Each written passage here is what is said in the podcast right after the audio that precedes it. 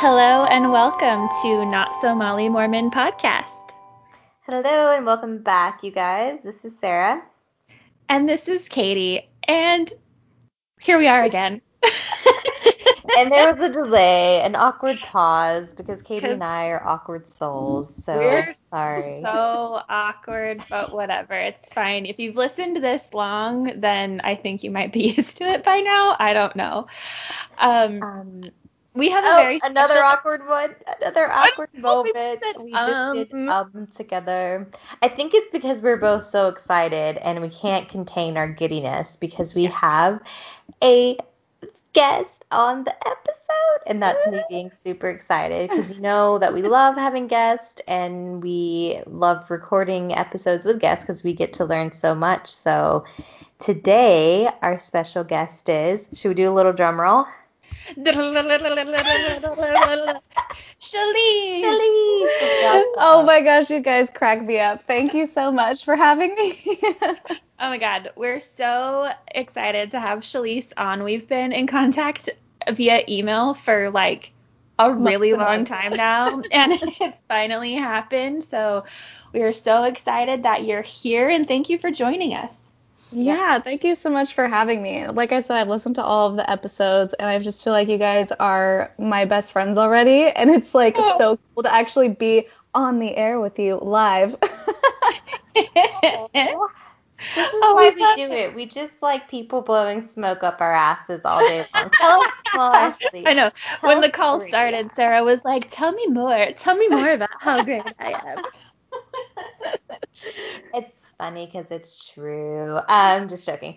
So, Shalise, before we get into the episode, I know we want to talk a little bit later on about your story, but just give us a little, because a little recap of where you're from, what you do. Like, I don't know that much about you. I mean, I've stalked your social media, but like, I don't know that much about you. So maybe just tell me and Katie and everyone who's listening a little bit about yourself. Yeah, so just a little backstory. I was born and raised in Utah, um, up in Tremonton. I don't know if you guys even know where that is. Oh, I've What? heard of it, but I don't think I've ever been there. Yeah, it's past Brigham. It's way up north, like really Oh. close to Idaho. So most people are like, "Oh, I know Tremonton, and I stop and get gas there before I go to Idaho." I'm like, "Yeah, it's like really small." Wow.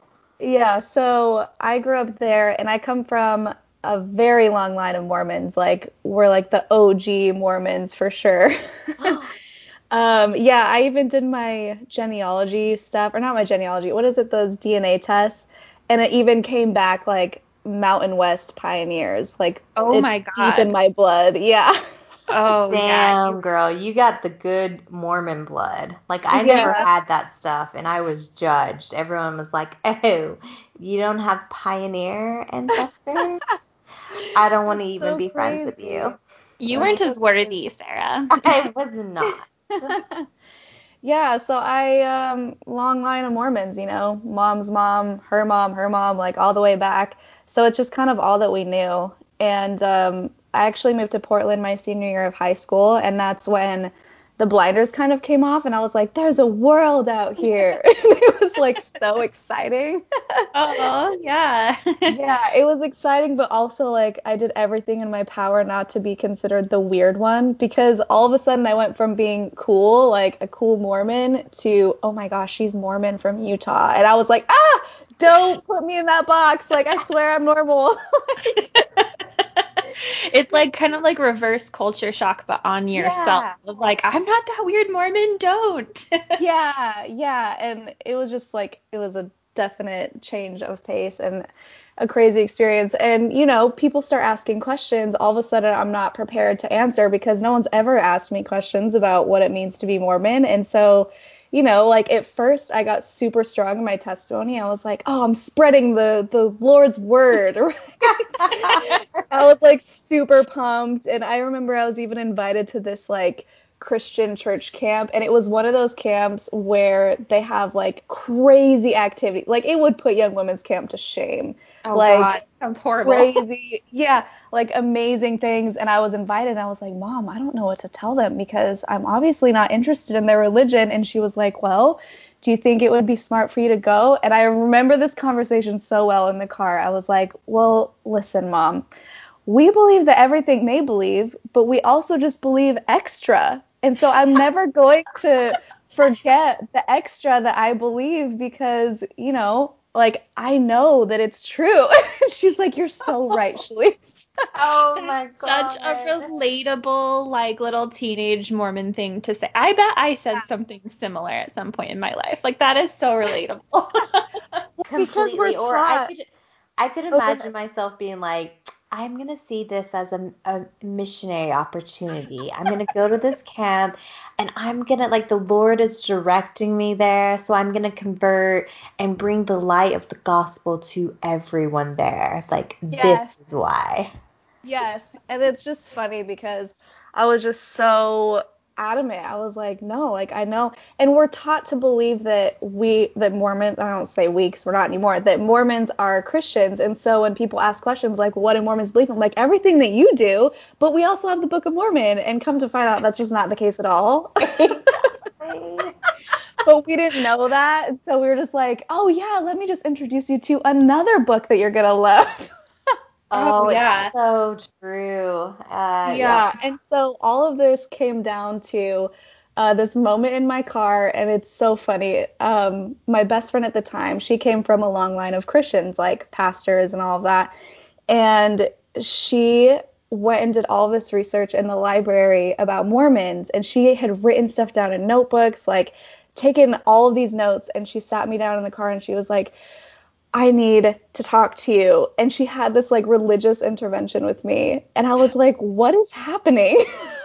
oh my and she, yeah, and she was like, if you don't believe that that Jesus is your father, you're gonna go to hell, and like going on and on about like the Christian side of things because we believe something totally different. And she was like, and you worship Joseph Smith, and he put his head in a hat, and I'm like, no, none of that happened. I would know. I'm a Mormon.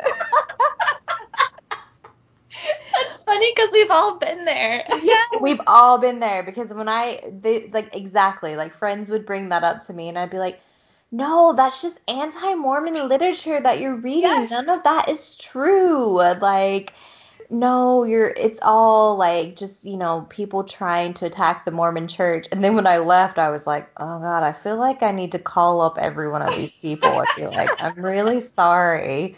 You're right." Yeah. Um Uh, you? J-Dog was funny. looking in a hat. I really should go back and like say what's up to this girl because she didn't want to be friends with me after that. Like she kind of disowned me when I was like, no, that's not the case, and you know, I'm sorry, I don't believe what you believe, but I still love you, and like I was trying to be really, I don't know, diplomatic about it, but she just wasn't having it, and I think there may have been pressure from her parents to be like, you can't hang out with this chick, she's like in a cult, you know. yeah, that's also, I mean, I see their side, but that's also shitty of her. Like, I could just imagine being that age and my best friend saying, if you don't believe in Jesus the way that I do, you're going to go to hell. I'd be like, can you kindly fuck off? Like, no. yeah, and, and not to mention like I moved there my senior year of high school, so I didn't have very many friends. Like people knew me as the new girl, and I had that like fun little popular few months where everyone's like, "Oh, the new girl," but then after that faded, I was like, "Well, now what?" Like I don't really know anybody. And so Oh, we yeah. became really good friends, and then she just kind of outed me, and I was like, "Oh, what do I do now?"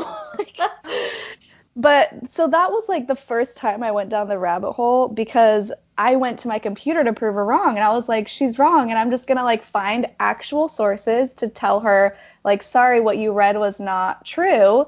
And then I started finding all these other things that were true. I was like, hold on, wait a second. And I remember uh, I called my mom over to the computer. It was like probably midnight or something. And she's like, go to bed. And I'm like, okay, but first look at this. You will not believe what I found on this anti-Mormon site. and she was and I was like, they are saying that there is this temple practice where you like slit your throat and you slit your bowels if you say anything about the temple. I'm like, that's hilarious. Like, that's not true, right?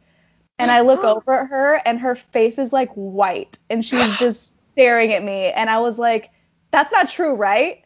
And she didn't know what to do because I just put her in the worst position in the world. Like, does she tell me what goes on in the temple and risk her salvation because she tells me what goes on in the temple, or does she lie to me? And oh, she my just- god. My God. Yeah, and she just kind of stared at me and she's like, um, well, they don't do that anymore. And I about lost it. Like it felt like she just told me I was adopted in that moment. I was like, oh, you know that Yeah. gut wrenching feeling where I was just like, what in the? Are you serious? Like I felt like I was just in the wrong religion. I'm like, this can't be true. Like it was so funny to me. And then when she said that, I was just like, what? Yeah, especially like that you probably knew then at that point that your mom had participated in that, Yes, right? In the temple. did. And like even and you know, you're always told like that God is always and forever and unchanging. And so then it's like also Mm-hmm. the why did it change thing, but also way more creepy is the slitting of the throat thing. Like Yes. ew. Oh oh, god. man, yeah. Ugh. Yeah, I was mortified, but you know, she she talked me down a little bit. She's like, "Yeah, but the temple is a very loving place and they don't do that anymore." And I was just kind of like, "Okay, like I guess I'll just you know, she's my mom and I was really close with her and so I just trusted her opinion. I was like, "Okay, I guess that's just what we do." Or you know. Shit, that would have been like if I would have found out at, at such a young age something like that. I mean, it would have really, really fucked with my head, especially as an 18 year, like 17, 18. Yeah. That was right before I went to BYU, so I'd have been like, uh, because I mean, my mom like she went through the temple and she wore garments growing up, but it was just something we never ever talked about. Like the temple just wasn't talked about in our home or her garments. Like it was just always like she wears those weird things and she wears a bra over it, but that's all I know. Yeah. like yeah.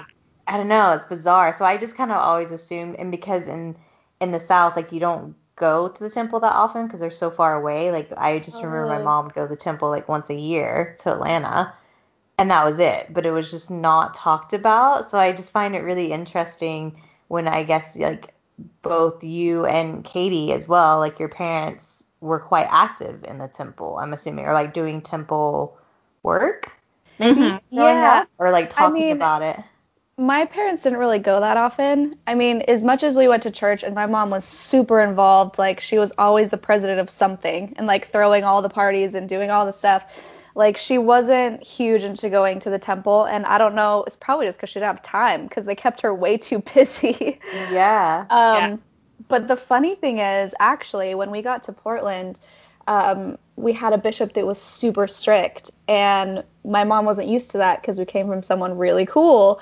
And so my mom drank coffee for digestion, like she needed it every morning, or else she had major issues. And I remember she told me like, yeah, he won't give me a temple recommend because I drink coffee. And I was like, what? What a dick. yeah, like it, he was that serious about it. And then she, I love her. This is what she did. So she's in, she's in the interview, and she was like, "So you're telling me I can't go to the temple because I drink coffee?" And he's like, "Yeah, it's just it's against the word of wisdom." And she pulls out this bottle of like oxy or something because she just had back surgery, and she's like, "But these are fine." And he was like, "Yeah," and he was like, "Well, yeah," and she was like. I could literally die from these and I could get addicted to these and become a drug addict, but I can take these and get and go to the temple. oh, she's a badass. yeah, I she went all to say. in. And here's the funny thing. He goes, "You know what? You're right. You can have a temple recommend." And she told me she was more pissed off that he gave in because that just confirmed that she can go against the word of wisdom and still get a temple recommend and it's all based on whoever is talking to you at the moment. Seriously, Yeah, and it has she nothing can to do with God. and she can question priesthood leaders and still get it. Yeah, it yeah, Yeah. that totally goes against everything you're taught. But oh my Yeah. god. She's like, I was more pissed off that he ended up giving it to me after that whole discussion of him saying I couldn't have it because it was against the word of wisdom. Wow. Oh my God. yeah. And so, um, yeah, after that, I I didn't want to go back to Utah because I had had the taste of the world, the worldly thing, and I was like, why go back to Utah? And then I was like, well, I don't want to stay in Portland because I don't have friends anymore, right? so, and so I moved to Vegas for school, and I did fashion design out there. Um, and you know, like there's so many Mormons in Vegas. People don't realize there's like more Mormons in Vegas than Utah. So I had a grand old time. I actually loved living there. I actually I found that out like I think oh, I don't know, five years ago or something like that. Like I have a friend who's very active in the Mormon church and she's from Vegas and I remember being like, Oh, that's weird. And then at BYU going to Vegas a few times and like going to Mormon church out there, like knowing that the temple was just not that far from the strip. It's just a weird Yeah. Mentality. Like I, not mentality, but it's just weird to think that like, you know, Vegas is considered like the party city in the US, but it's also mm-hmm. really Mormon. Like a lot of Mormons are there. I remember having this thought of like, well, it makes total sense that there's tons of Mormons in Vegas because we need to balance the sin.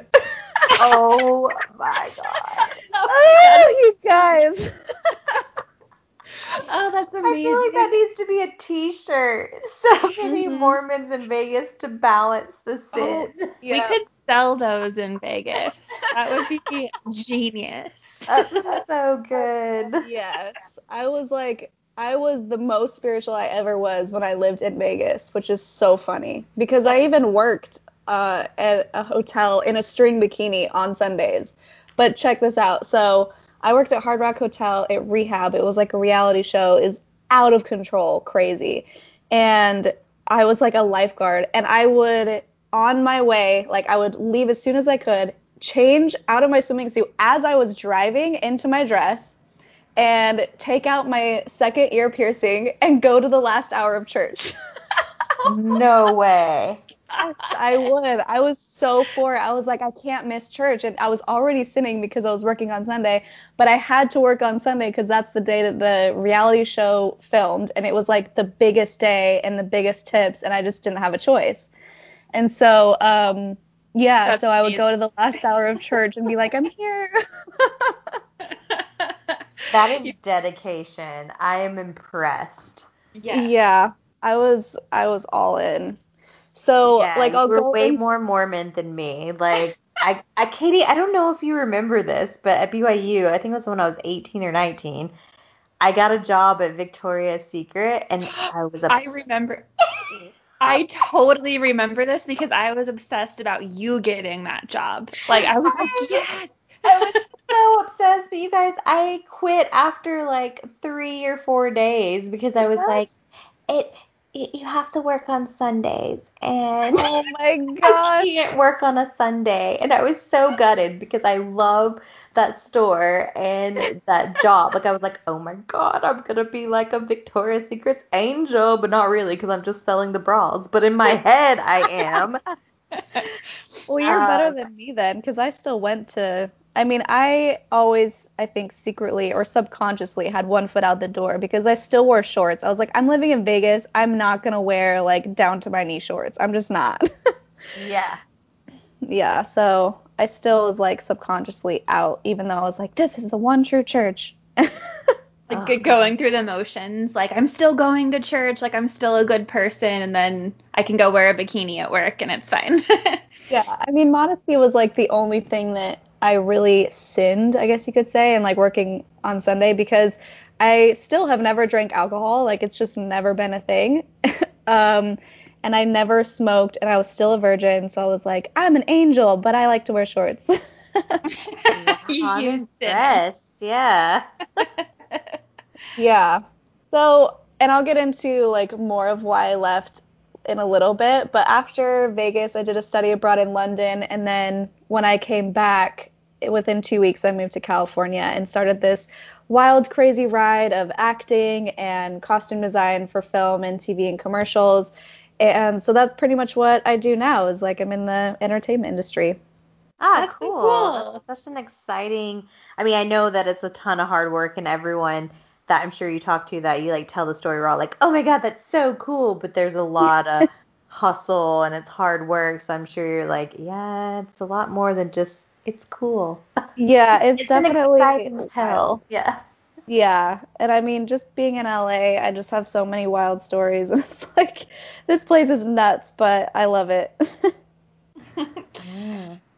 Well, cool. Um, so I guess did you want? I think you said you had a talk you were going to share with us. yeah, yeah. Oh my God. Um, So excited. about first of all, I just have to say, like, I think I've learned more from you two Sunday school than I ever learned as a Mormon.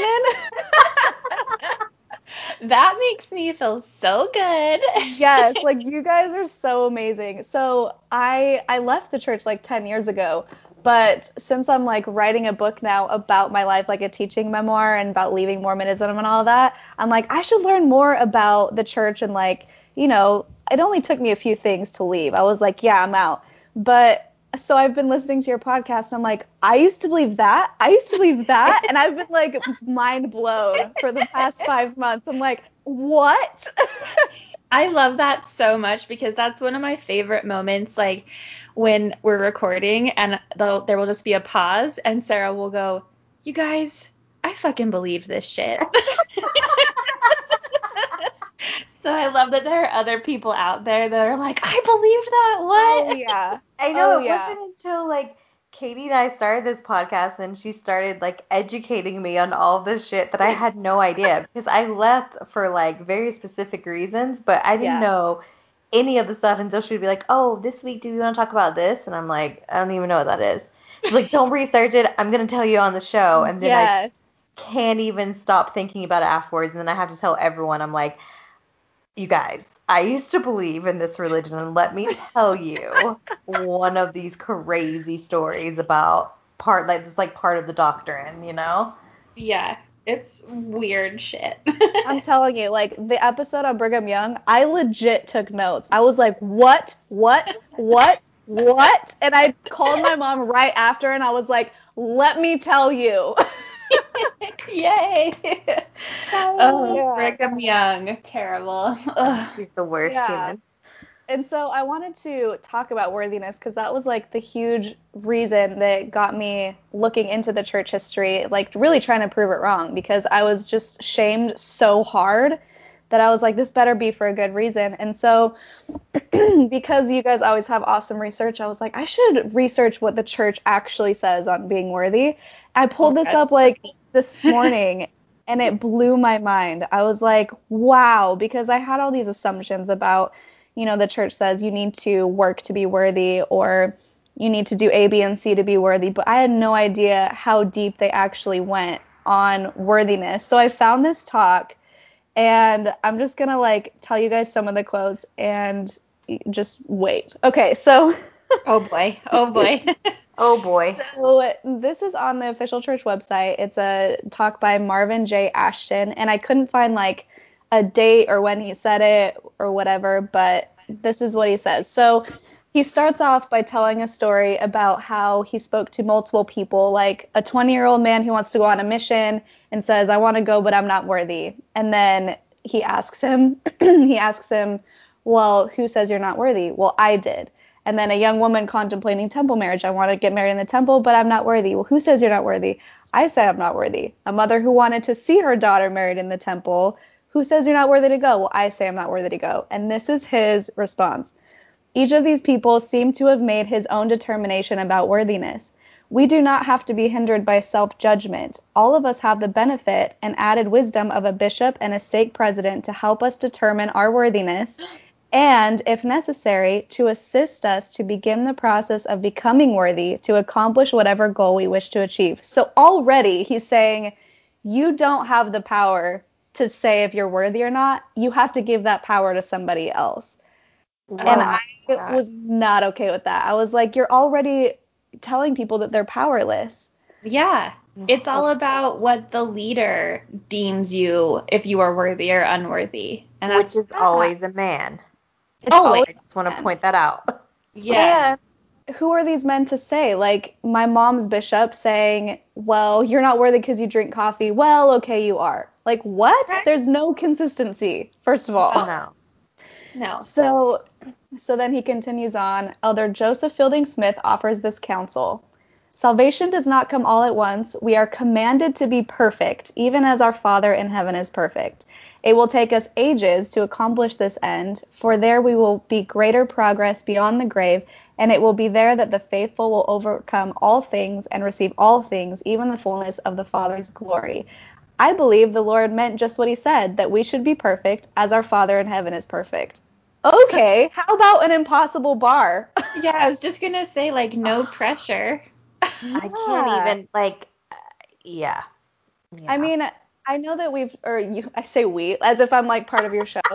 I know that you have talked about being perfect and how the church puts these impossible standards, but I didn't realize that they literally say we are commanded to be perfect.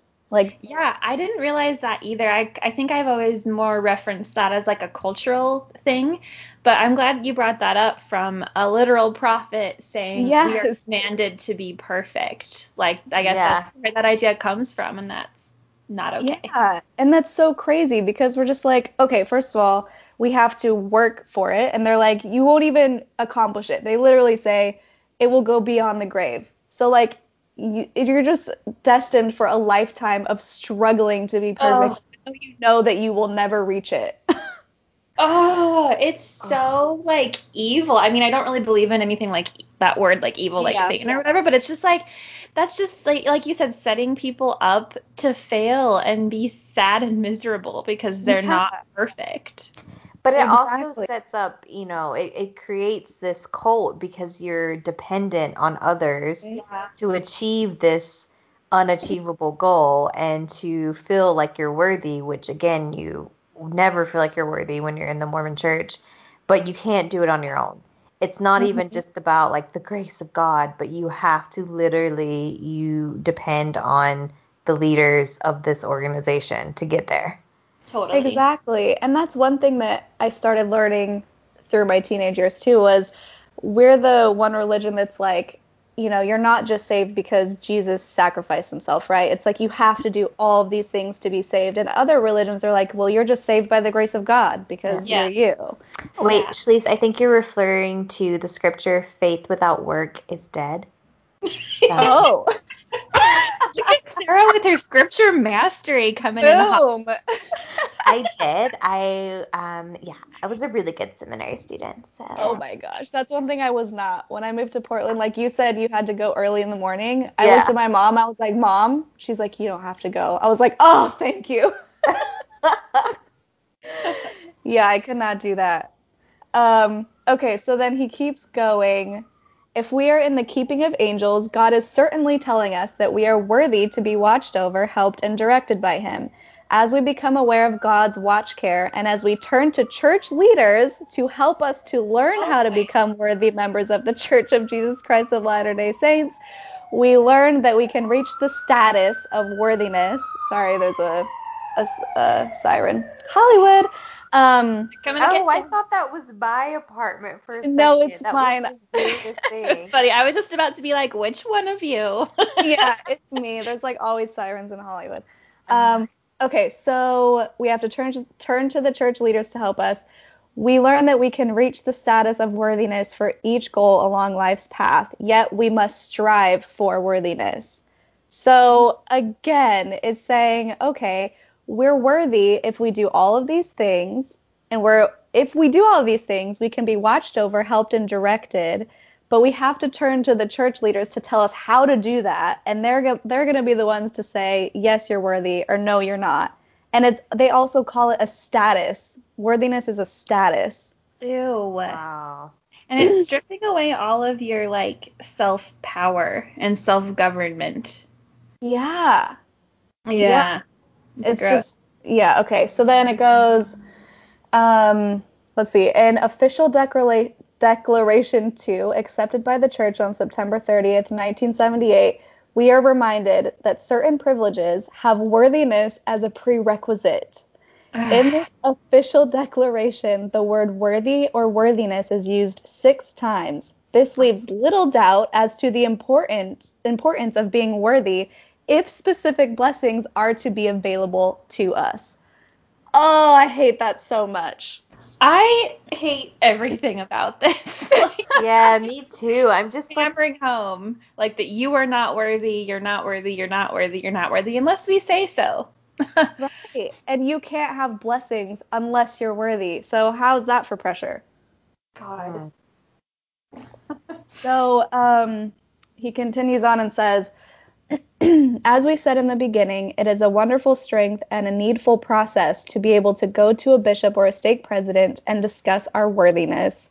During such interviews, it may be determined how worthiness can be achieved if there is a need for improvement. again, putting all of the power into someone's hands and saying it's a wonderful strength. Like it takes courage and you are the worthy of the most worthy if you have the ability to go and confess your sins with this creepy old man. I hate it.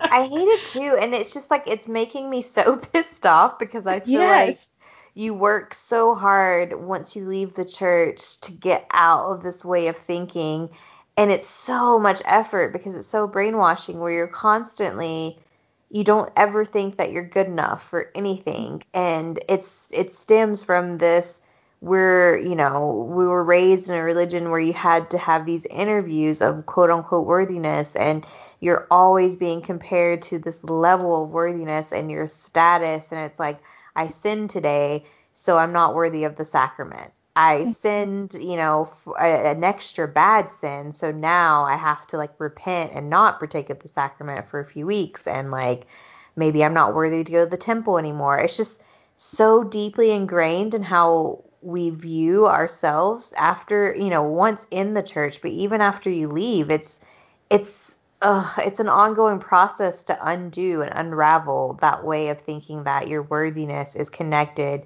to anything outside of your own thinking in yourself. Like, yeah. you know?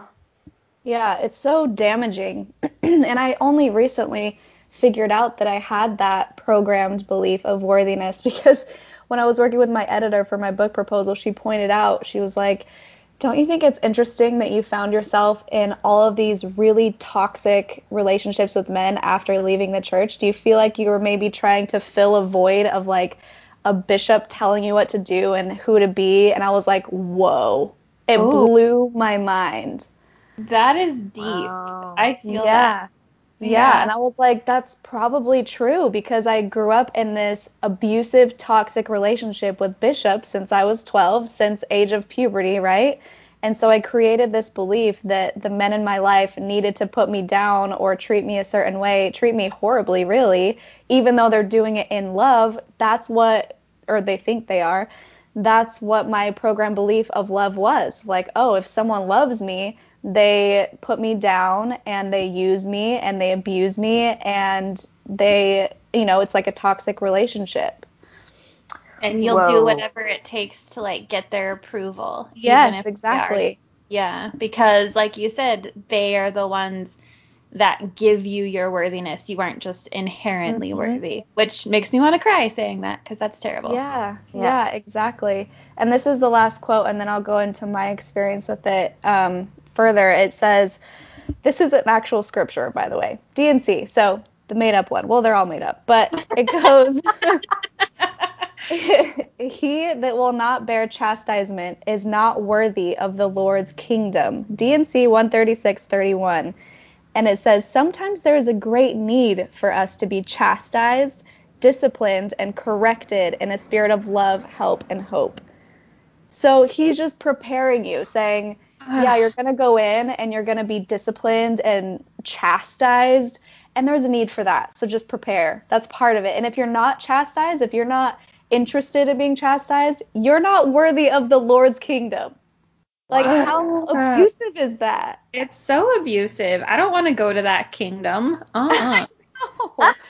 I know. It's like I don't I can't think of a more toxic situation. Like if you're not willing to be beaten down, you're not worthy of heaven. What? But you know awful. what? Like I so many Mormon guys take that scripture and they run with it because I have so many experiences with Mormon guys feeling the need to chastise me and let me know how I can be more righteous and worthy. And then if I did get upset for just a second, you know, because it's reasonable to be upset right. some of the comments, was like, you know you learn and you grow from from people like with from worthy priesthood holders who are just mm-hmm. guiding the flock and you're in the flock and I'm just trying to make sure that you're on the right path and you know it's not just because I want to to hurt you it's just that I think it's righteous judgment and chastisement like what is yeah oh my gosh I would have lost it I, I would have lost it if someone said that to me. But I was just so brainwashed at that time, and because my self-esteem and worthy, you know, quote unquote worthiness was just gone at that point. Like I had nothing from years of being told I wasn't good enough that it was just kind of like, oh, you're right. Okay, yep, you're right. Let me go home and repent and uh, try again. Oh, Wow. Yeah. Wow. Yeah, I mean, I totally relate to that, and that's like, I'll get into my my the ending of my story, my liberation, if you will. um, so, I was 20 years old. I was a virgin at the time, which I thought was a huge freaking accomplishment because this girl had a sex drive, has a sex drive. Join the club. yes, I was like, oh my gosh, I'm a saint for waiting this long because the opportunity that I've had. Um, so I'm with this guy. I've been with him for about a year now, and I'm like head over heels. I'm like, oh my gosh, I'm gonna marry him. You know, like I was down to marry him, super young, of course and we're in the singles ward together and we mess up, right? So oral sex, woohoo, like big deal. And of course he's the one that like wanted it to happen, right? And I was like, maybe we shouldn't. No, it's fine, it's fine. So again, he's he right after he's like, "Oh, I think we should go tell the bishop." And I'm like, oh "You're the one God. that wanted to do this." Like and now it's my fault and he's like in shame and again, he's going through all of this guilt too that they put on the men probably more so than the women about like the whole sex thing. And so I'm like, okay, we'll go talk to the bishop. So I go in, head held low, like really ashamed, and talk about the most awkward conversation I've ever had because I didn't really do anything up to this point. Like I didn't really have much to confess. And so this was the first awkward sexual conversation I've had with a complete stranger, like judging me. Can I just pop in for one second? Yeah, pop on in. Tell, I need to just reiterate this because I'm just over here fuming. But I want to reiterate for people, maybe if you've never been Mormon.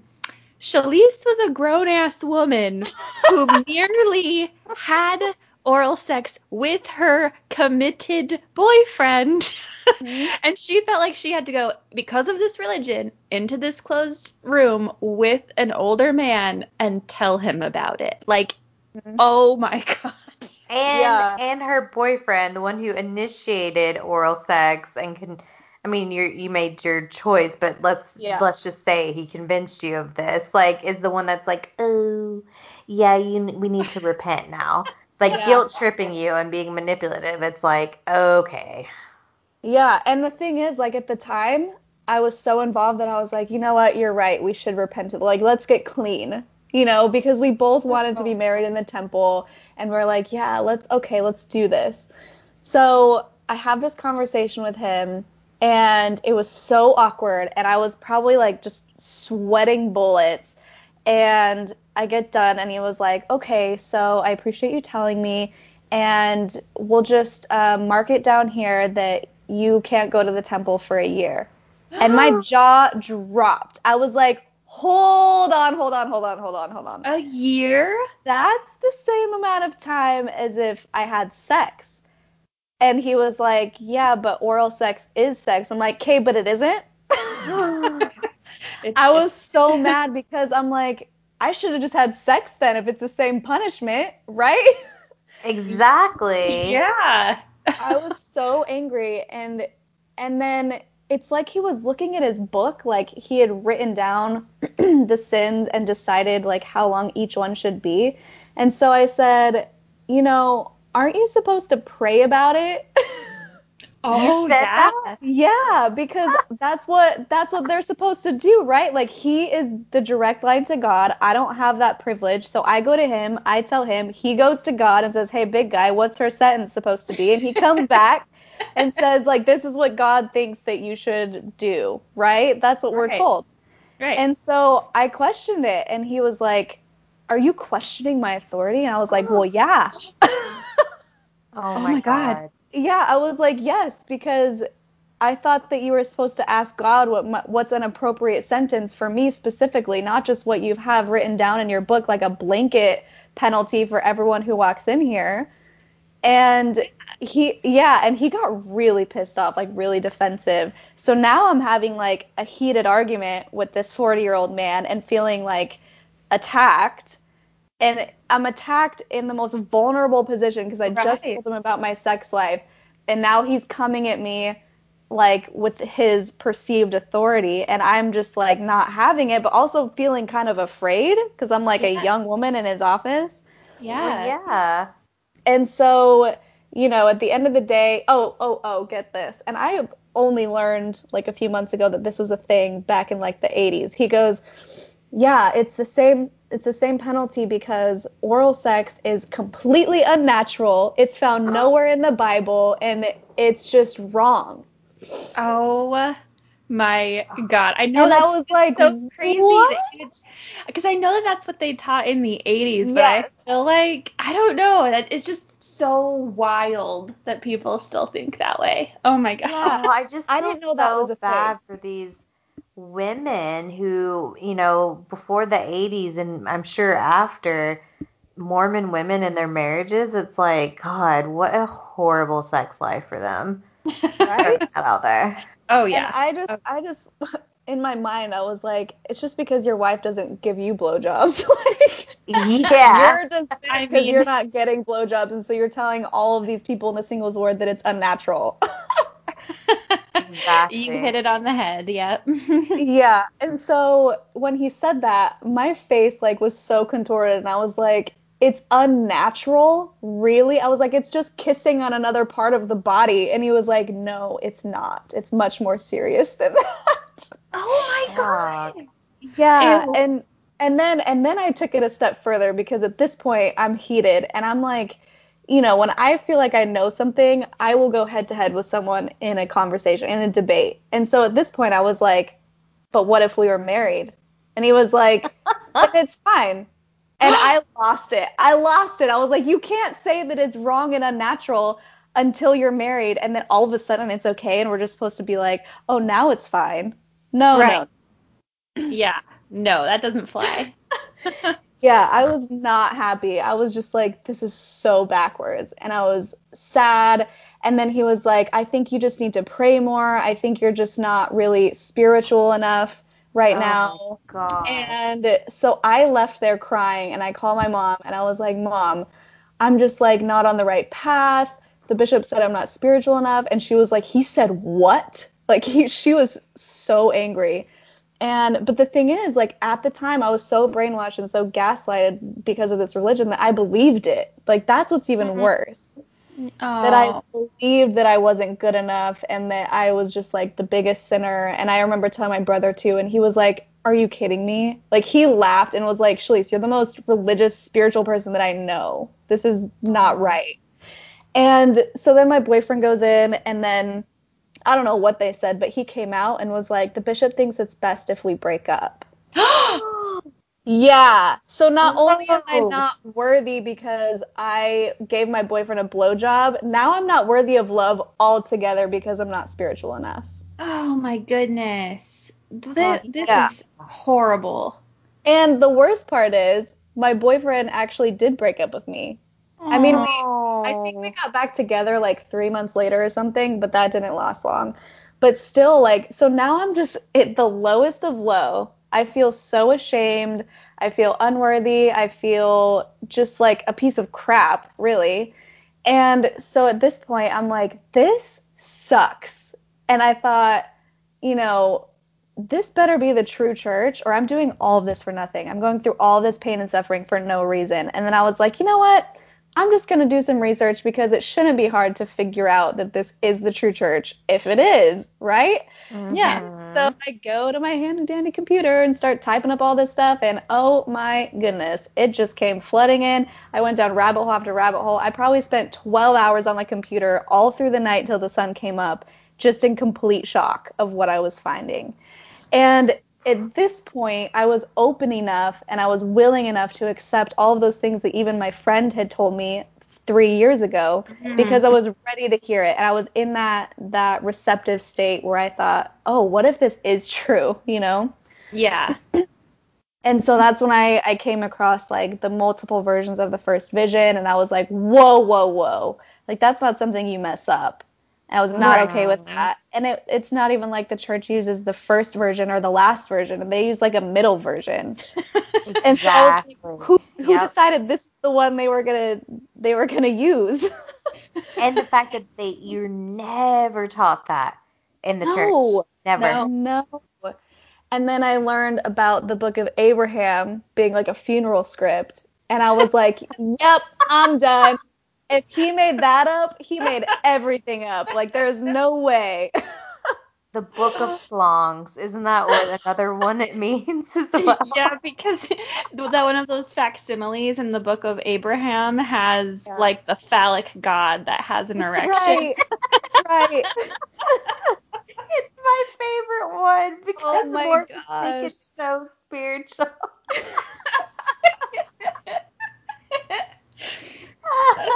so good. Yeah, that, it didn't take much. And this was like way before the CES letter. So I really only took, like, there was probably a few other things.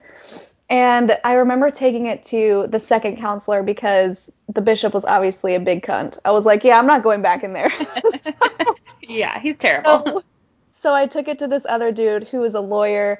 He was like the coolest guy. Like, I wish he was my uncle type of dude. And I went to his house. He's like, "Come on over. Like, I'll answer any questions you have." And I, I had like a printout because I'm like one of those straight A students who like prints out and highlights and tabs and, like, and goes above and beyond for a cult. So I I go to his house and I was like, "What about this? What about this? What about this?" And he just like listened quietly and smiled like he was very supportive. And then at the end, he was like, "You know." I just think that we're not supposed to know the answers to all things, and you know, some things we're just not meant to know.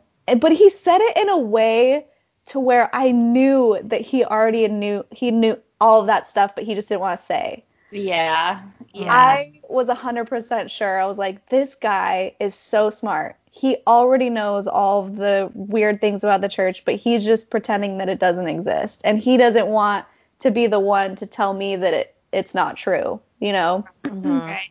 And so in that moment, I was like, okay, that's it. Like, I'm done. He, like, he obviously knows, but he's not willing to say, but that's all I need. Like, I did the research myself. No one can answer these questions. And I remember even taking them to my mom at some point. She asked her bishop, no one could give us the answers.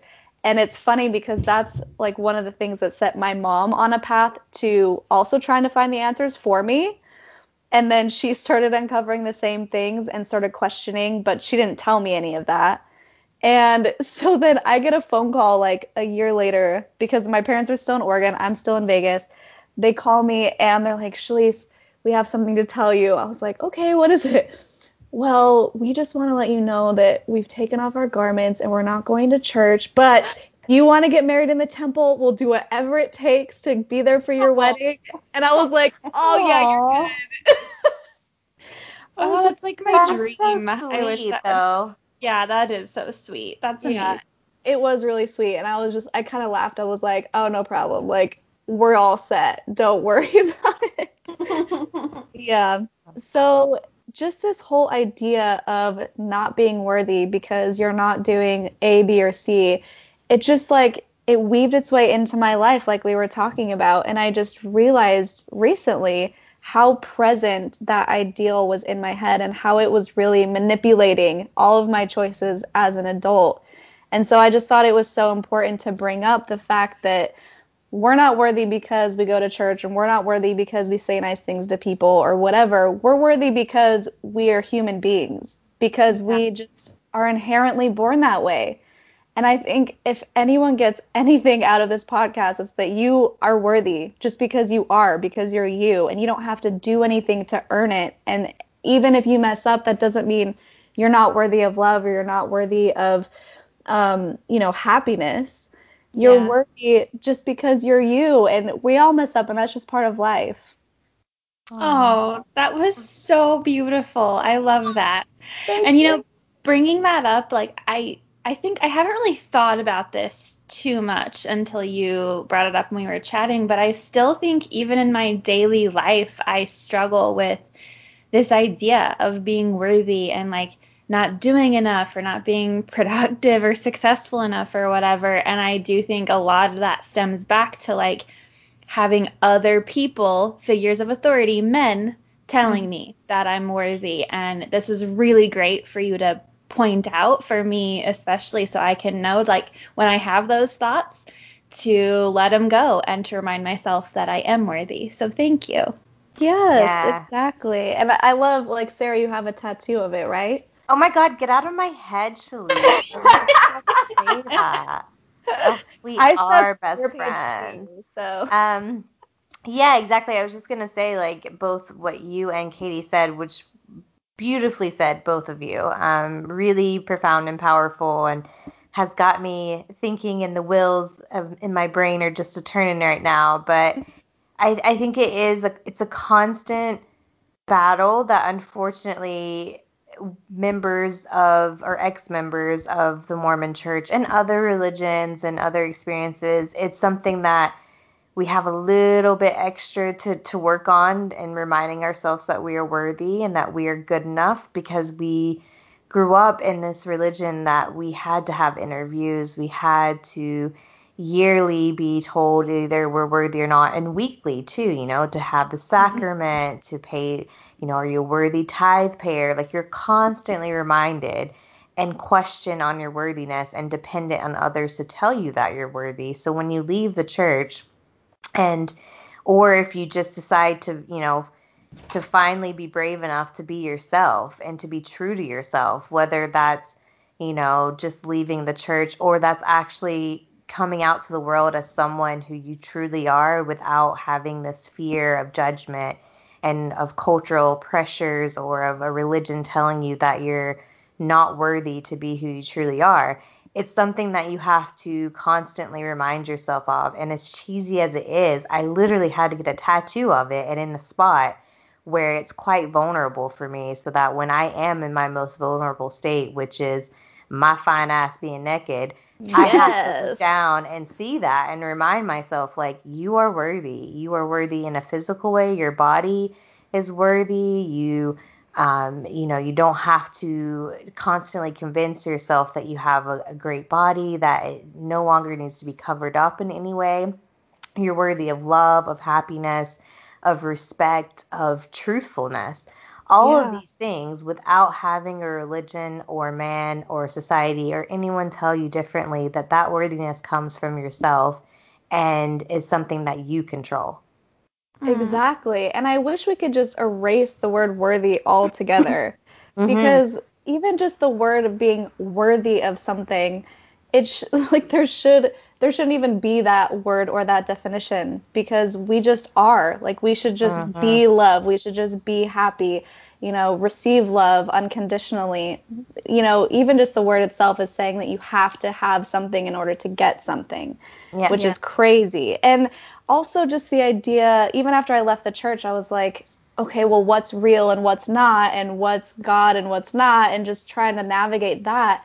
You still have this kind of idea that you have to be a certain way in order to get to heaven or in order to have salvation or even just find happiness, even if you threw away religion altogether. So when you think about the way that the church handles itself, it, they don't just say you're worthy if you are a good person or if you don't have sex or if you don't drink alcohol. They say you're not worthy if you don't pay tithing. Uh-huh. So Yeah. like that's like a telltale sign that this is kind of a culty thing. Like This is a if you don't pay, you're not worthy. So that just means that every other stipulation they have as far as what you have to do to be worthy is completely void because Yep. they're they're connecting worthiness to money even. And so when you think about it that way, it's like, oh yeah, I can just throw the rest out the window because if they say I have to be I have to be a tithe payer in order to be worthy, then all the rest just is void too.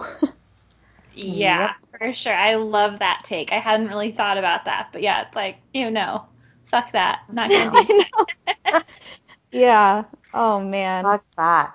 I mean, if again, kind of like what you already said, Shalise and KD as well. But if if you've made it this far into the episode, which is the end, just if the only thing you take away from this entire hour long episode is you are worthy, then our job is done. Like that's Yeah. the whole point of of this episode is to just reiterate and emphasize that you're worthy of everything that you want in life and it comes from yourself and no one else and you are loved. You have a, a community here with us, and we will support you. And I'm sure you have other people out there who love and support you too. But again, your worthiness isn't connected or tied to that, it's from yourself.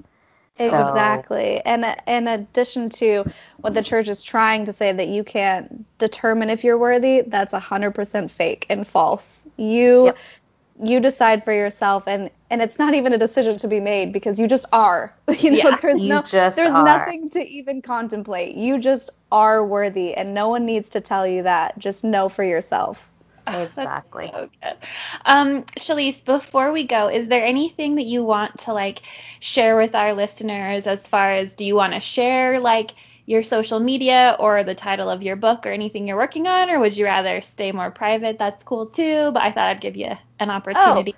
Oh. yeah, thanks. Um, yeah, I recently started a travel page, which some people might be interested in because it's focused on going to places with like energetic significance or spiritual significance or ancient civilizations. And it's called Sola Spirit Travels. Cool. And um, yeah, so that's been like a really fun thing for me. And then also because just as a Mormon, you never learn about other cultures and things. And so, so it's like really exciting to dive deep into other cultures and practices and just like explore the world. So there's that page, and then my main one is Shalise Ann. Um, and I'm sure you'll like type my name so people know how to spell it. yeah, I'll type um, it out in the show notes. yeah, so Shalise Ann, and then I'm I am writing a book about this topic actually about coming out of Mormonism, uncovering sexual abuse and healing through spirituality and energy work and plant medicine. so um, yeah, my website is shaliseannsola.com for that. And I just like put up little blog posts every now and then. Like there's one on worthiness that you can read further into. But yeah, thank you guys so much for having me. It's been so fun talking to you both. Oh my yeah, gosh. Of course. It's, yeah, it's our pleasure. So thank you for yeah, taking time out of your day to tell us your story. I really enjoyed it. Yeah, um, and I'm sure so many listeners will resonate with this and it's it's something the world needs to hear. So thank you for taking your time and for sharing such a vulnerable story that, as I mentioned, is going to be so relatable to so many people. So thank you and good luck on your journey. And we're happy to um, to definitely put these in our notes and, and help promote your book and and everything else that you're working on because we think it's a Thank great you. um yeah it's a it's a great platform to further educate people on how destructive the Mormon church is and yes. how to heal from it. Yes, yes. Thank you so much. All right, listeners, we'll talk to you next week. Yes, bye. bye.